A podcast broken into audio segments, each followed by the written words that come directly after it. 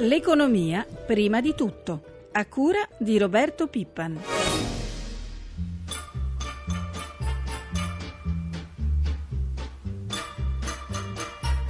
Tu me fais tourner la tête.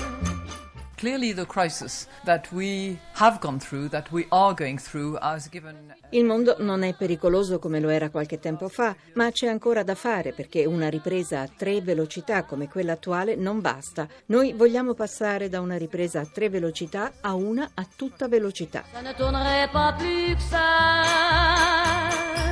La soluzione adottata per risolvere la crisi bancaria cipriota non è un modello applicabile a casi futuri. La BCE ha evidentemente spazio di manovra per allentare ulteriormente la propria politica monetaria. La ripresa dei mercati finanziari non si sta ancora trasferendo sulla crescita e sui posti di lavoro, che sono la cosa che conta per la gente. Crescita, lavoro e eguaglianza saranno gli obiettivi del Fondo Monetario Internazionale.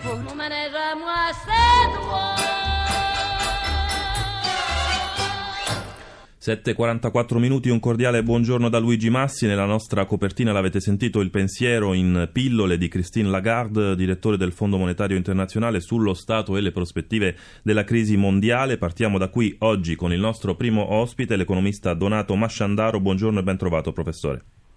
Buongiorno a lei.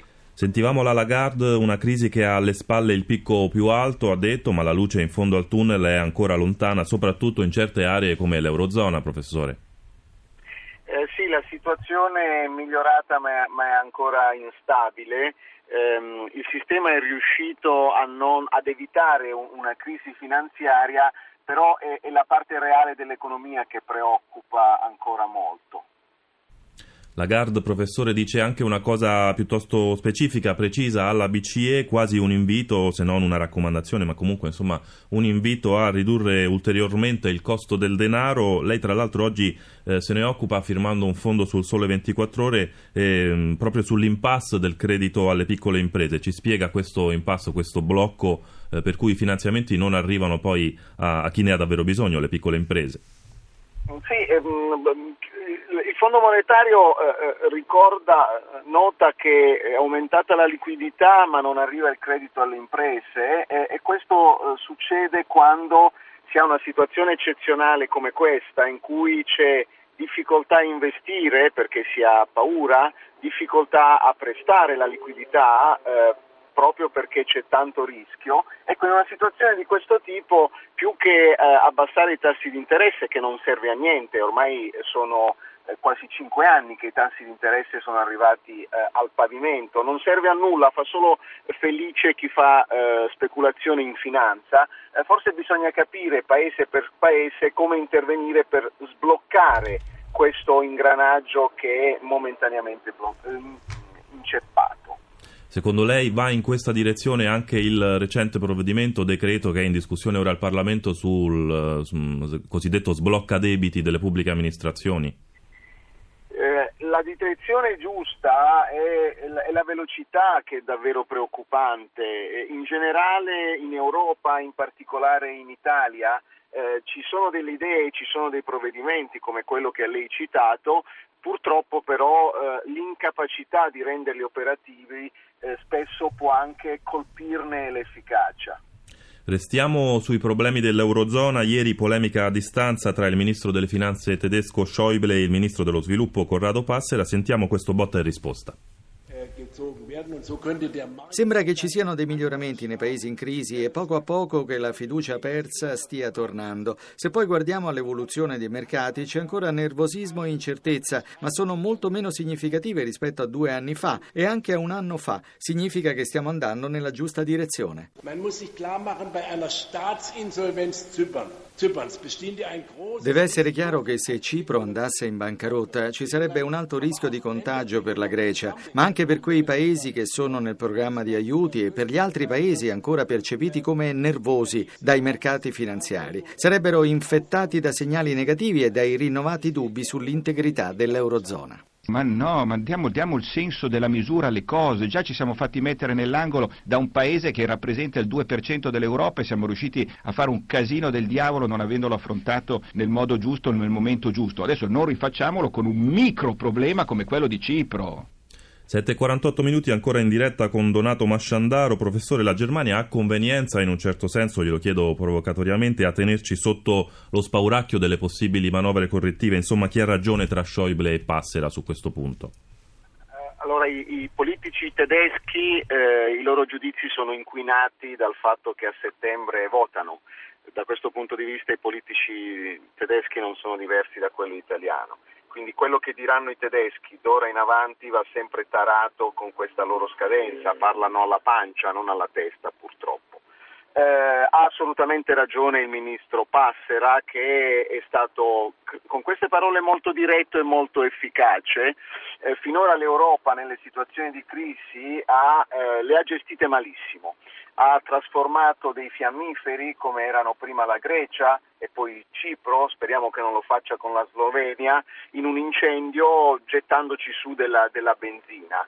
Eh, speriamo che le, i due cassi sopra citati non ne siano seguiti da un terzo e soprattutto, lo ripetiamo, la situazione è migliorata ma instabile. In quanto instabile, ehm, l'Unione ha calcolato che su 27 paesi 15 hanno eh, ancora una situazione non completamente stabilizzata, e, però quindi è un problema generale, non ci sono singoli paesi da additare alla pubblica gogna. 7.49 minuti, grazie al professor Donato Masciandaro, buona giornata professore eh, e noi continuiamo.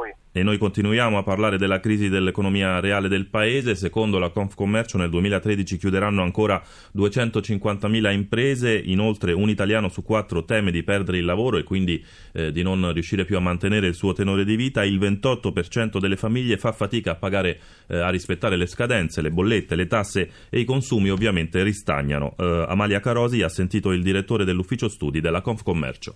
Mariano Bella, aumenta la sfiducia ma non è depressione, perché? La sfiducia aumenta, e la fiducia ai minimi storici, però la propensione al consumo nel 2012 è cresciuta, cioè le famiglie stanno provando a mantenere, per quanto possono, in una situazione di grave crisi di reddito disponibile decrescente, a mantenere qualche livello di benessere, quindi reagiscono, sono vitali e ci provano. E nel momento in cui dovesse subentrare ecco, quella che io definisco depressione avremmo una riduzione della propensione al consumo e quindi la possibilità di sperimentare una crisi economica da domanda interna peggiore di quella che già stiamo vivendo. Oltre al lavoro, qual è la preoccupazione principale degli italiani? Certamente il reddito che ora, essendo fortemente decrescente, comincia a impattare sulle possibilità di risparmio. Queste possibilità di risparmio si stanno riducendo e se non si risparmia si ha più incertezza sul futuro, meno fiducia e questo circuito vizioso tra preoccupazioni che derivano dal mondo del lavoro e riduzione del potere d'acquisto della ricchezza, cioè del risparmio accumulato, genera quella sfiducia che appunto abbiamo rilevato anche con l'ultimo ciclo Censis Confcommercio. Nel 2012, finora all'anno peggiore della crisi, i consumi sono scesi del 5%. Quali sono le previsioni per questo 2013? Le previsioni per noi sono negative, meno 1,7 di PIL, meno 2,4 di consumi e sono negative anche sulla scorta dei primi dati congiunturali relativi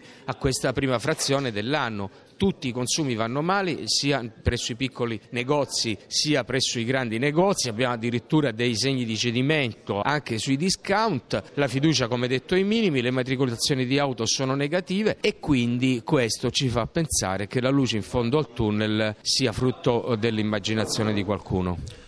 7.52 minuti ancora in diretta il punto di vista delle imprese, soprattutto delle grandi imprese in questo caso, con Luca Paolazzi, direttore del Centro Studi della Confindustria. Buongiorno e grazie di essere con noi.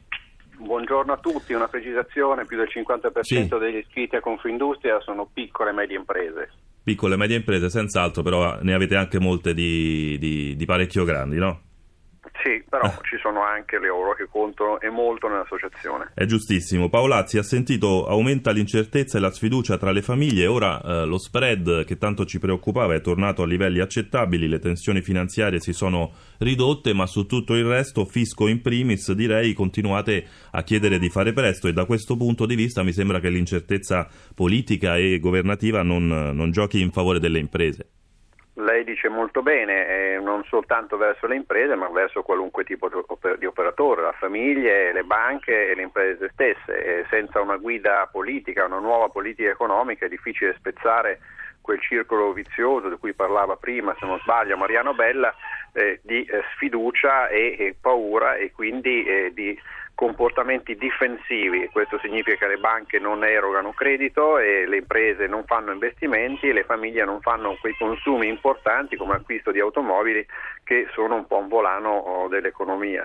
Tornando a quello che diceva prima, lo spread è vero che a 300 punti base è rassicurante perché eh, tutto sommato con l'instabilità politica che abbiamo, l'incertezza politica che abbiamo, potremmo trovarci in una situazione molto peggiore, ma secondo i nostri calcoli, dato il debito pubblico italiano, data la bassa crisi italiana, dovrebbe essere circa la metà di quello che è adesso e 300 punti basi incidono sulla capacità delle banche di finanziarsi e di prestare a costi ragionevoli. Per questo le imprese trovano fatica eh, ad avere credito e ad averlo a tassi ragionevoli che gli consenta di essere operativi, non soltanto di fare investimenti, ma di banalmente soddisfare gli ordini che ricevono. Eh, sono tante le imprese piccole appunto che ci segnalano come di fronte diciamo, a, un, a un ordinativo non hanno il denaro, i fondi per acquistare materie prime e quindi far ripartire l'economia. La liquidità. Avete chiesto eh, modifiche e correzioni a questo proposito, il, i, mh, mm, eh, i, temi sono correlati al decreto sblocca debiti. A voi risulta che i pagamenti siano iniziati? Avete qualche tipo di rilevazione su questo fronte?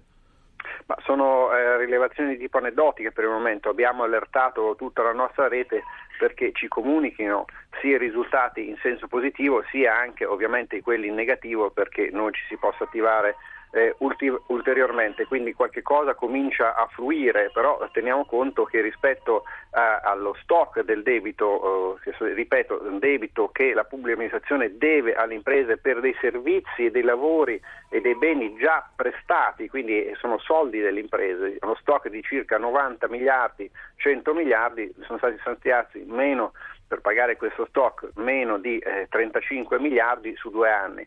Per carità, eh, noi siamo molto contenti di questa prima misura perché eh, sono anni, è dall'ottobre del 2008 che lo chiediamo, però eh, penso che poi si debba andare avanti come lo stesso Grilli eh, ha anche detto. Grazie anche a Luca Paolazzi, direttore del Centro Studi della Confindustria. Buona giornata. Eh, e noi siamo al consueto aggiornamento dei mercati finanziari. Ci colleghiamo con Milano dove c'è per noi Giancarlo Zanella. Buongiorno. Buongiorno. Come stanno andando Giancarlo le borse asiatiche? Eh, dunque le borse asiatiche questa mattina sono positive. Tokyo sta per chiudere in progresso di quasi un punto, adesso lo 0,76%. Eh, meglio sta facendo Hong Kong che guadagna l'1,23, ancora meglio eh, Shanghai che guadagna quasi eh, due punti percentuali. Ricordiamo brevemente com'era andata invece ieri in Europa e a Wall Street. Sì, ieri Stati Uniti meno 0,56%, il Dow Jones meno 1,20%, il Nasdaq in Europa piatte Londra e Parigi sui livelli della seduta precedente, Francoforte meno 0,39%, positive invece Milano e Madrid, Milano più 0,63%, Madrid più 0,12%, anche Zurigo più 0,6%. Sostanzialmente stabile lo spread? Spread sì a 303 punti base con interessi sul decennale italiano, BTP decennale italiano al 4%. 4,26%. Quali previsioni per oggi? Le previsioni per oggi sono per una partenza prudente ma in leggero rialzo. E un flash in chiusura sui cambi? Per quanto riguarda l'euro, recupera leggermente terreno nei confronti del dollaro, adesso un dollaro 30 cent e 69. Grazie Zanella e grazie anche a Francesca Librandi per l'assistenza al programma. La pagina economica si ferma qui da Luigi Massi, linea di nuovo a Pietro Plastina con Prima di tutto.